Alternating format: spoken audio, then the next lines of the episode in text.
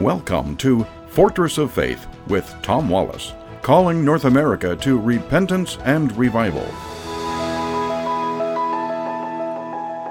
Welcome back once again to the Corner of Truth and Courage. Yesterday, I was kind of giving you some of my thoughts about the shooting that happened here last week in Texas, just some other thoughts that, um, you know, I, I believe we've got to really get to the root of the problem.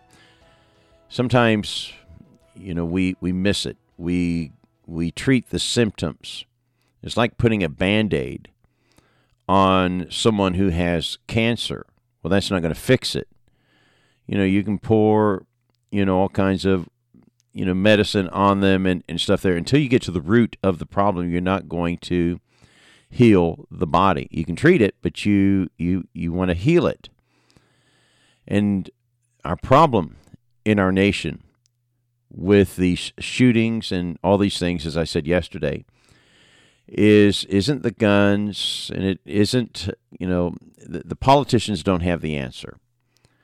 Our schools and uh, courts and uh, halls of learning and, everything else the, the the answers aren't there. The answers in the church house.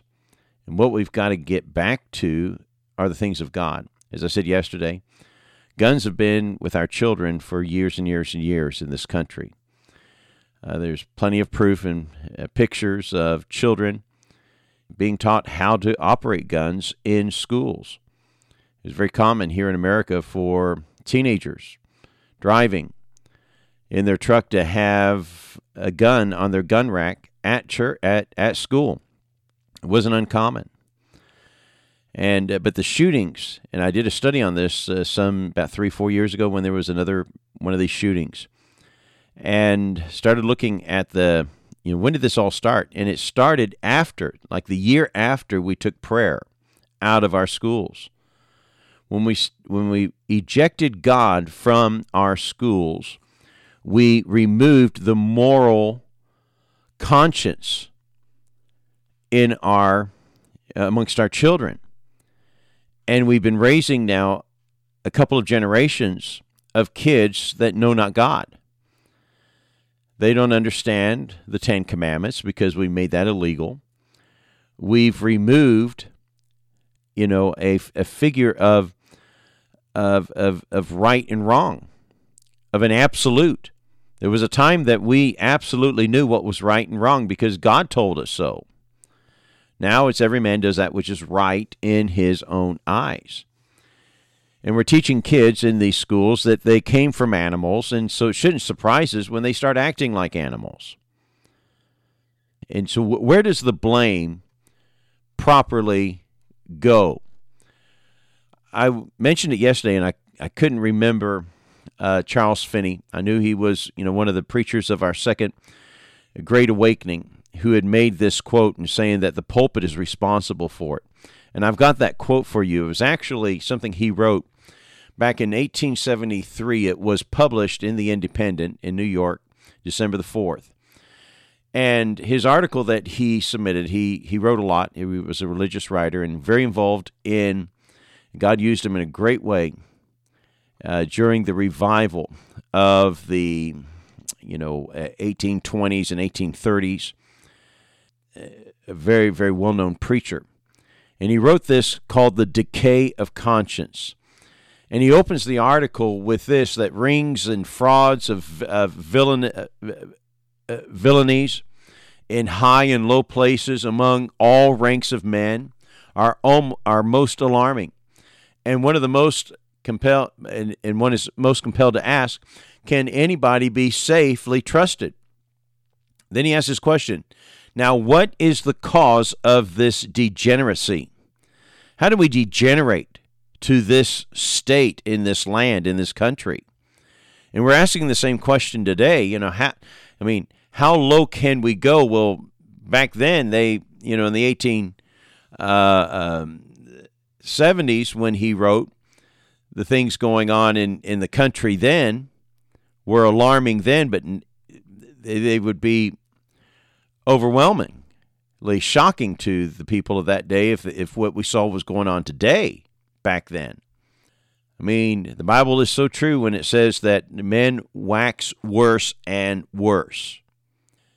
And so, where's the cause of this degeneracy? Then he goes in his article and he starts picking blame and placing blame and laying blame at the foot of the American preacher. Preachers are no longer preaching the law and preaching judgment, is what he was saying in his article. And there's been a decay of conscience in the people of America. If if um, if America is to be alert to right and wrong, it must come from the pulpits of America that's going to be preaching God's word. And here's what he said Brethren, our preaching will bear its legitimate fruits. If immorality prevails in the land, the fault is ours in a great degree. If there is a decay of conscience, the pulpit is responsible for it. If the public press lacks moral discrimination, the pulpit is responsible for it. If the church is degenerate and worldly, the pulpit is responsible for it. If the world loses its interest in Christianity, the pulpit is responsible for it. If Satan rules in our halls of legislation, the pulpit is responsible for it. If our politics become so corrupt that the very foundations of our government are ready to fall away, the pulpit is responsible for it. Wow.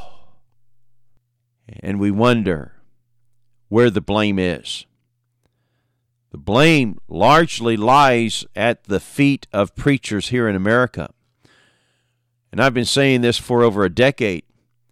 Sadly, in most of the pulpits of America, they're being filled with men that are cowards. They have a backbone of a banana peel. And they're afraid to speak the whole counsel of God's word because it might offend. It might upset some of their tithers, some of their givers.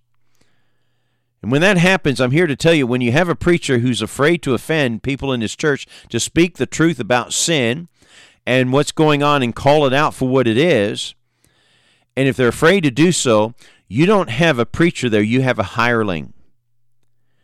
He's just hired to do a job and tickle the ears of the people because that's what's happening. We're giving chicken soup messages. And as I read yesterday about Todd Starnes, what is it? 47% of millennials don't care, don't know, don't even, you know, know if there is a God. And this should not be a surprise because our churches are turning into uh, entertainment places, as he called it, and and uh, and our worship leaders are are you know acting like they want to be the next American Idol. We're entertaining and not preaching the truth, and it should grieve our heart. And if you've got a preacher who steps on your toes, uh, thank God for him. It's what we need. When I go to church, when I'm when I'm not preaching and I, I'm there, I want someone to challenge me and encourage me to live right. And if there's areas of my life that's not right with God, I want my toes to be stepped on. I need to be convicted. And sometimes we're afraid to speak the truth. Let me move on to some other things that I wanted to share with you here today. On Fridays, I started this last week. Some things that I saw on the internet that I thought was uh, kind of interesting or you know, in a book or something there that I um, thought I'd cut and put aside there and share with you there. Someone posted this graphic. I thought it was very good. On one side, you see like a battery at full charge, 100%. And, uh, and above that, it says many people always have their cell phones like this at 100%. Then on the next to it, there, you've got a person down on his knees praying. And there, like a cell phone, it says 10% and their spiritual life is like this. we have our cell phones on at 100%. We dare not let our cell phone die. Oh man, that that'd be terrible. So we charge that up daily. But we're not charging up our spiritual life with prayer. We're more concerned about our cell phone than we are about our about our spiritual life. My wife pointed this out to me, uh, and I want to share this with you. I made a graphic and I put it on my Facebook page. I think it's quite interesting, especially the verse where you see this. Do you know what an emoji is? An emoji is a you know punctuation that's used to make a uh, an emotional picture, an emoji. You know, these happy face, you know, you got a colon, uh, and then a smile, and then a winky face would, you know, wink is uh, someone who's got a semicolon with a smile. And and this emoji is actually in our Bible. And it's in a very interesting place. And if you have a King James Bible, look this verse up. Write this down. John chapter 2, verse 9. John chapter 2, verse 9. You might go to look at this a little later or look at it now if you got a Bible handy. John chapter 2, verse 9. Let me read this verse to you. When the ruler of the feast, this is when Jesus is at the wedding in Cana, and he turns the water into wine, and he tells the servants to go and serve this to the governor. This is what's, uh, now, we're at verse number 9. And when the ruler of the feast had tasted the water that was made wine, and knew not whence it was, uh, colon, then a parenthesis, we go into a parenthesis statement. But the servants which drew the water knew. Then you have a semicolon and the close of that parenthesis. So it makes a an emoji, a, a wink. The governor of the feast called the bridegroom. So, in other words, it, it's kind of funny. Its interest is placed right at the point that you, if you were going to put in an emoji, this is where you would put it. Uh, so, you know, they're serving the water to the governor of the feast there, and he's drinking, tasting the wine, and he knew not when it came from. But the servants which drew it, drew the water, knew. And so what they're serving is water, but as they served it, it turned into wine. And in a miracle of the Lord, his first, actually. Here's another graphic that I'll, uh, or uh, something else I'll share with you. Someone posted this graphic. It's kind of, um, well, you got a snake that's coiled around a saw blade, and it's hurting him. He's squeezing it because it's cutting him. And the more it cuts him, the more he attacks it and squeezes it more, and the more he is being injured in the process. So you see this, you know, picture of a snake, you know, wrapped around this saw and, you know, and he's getting cut and blood and stuff. And I, when I saw that, I thought, wow.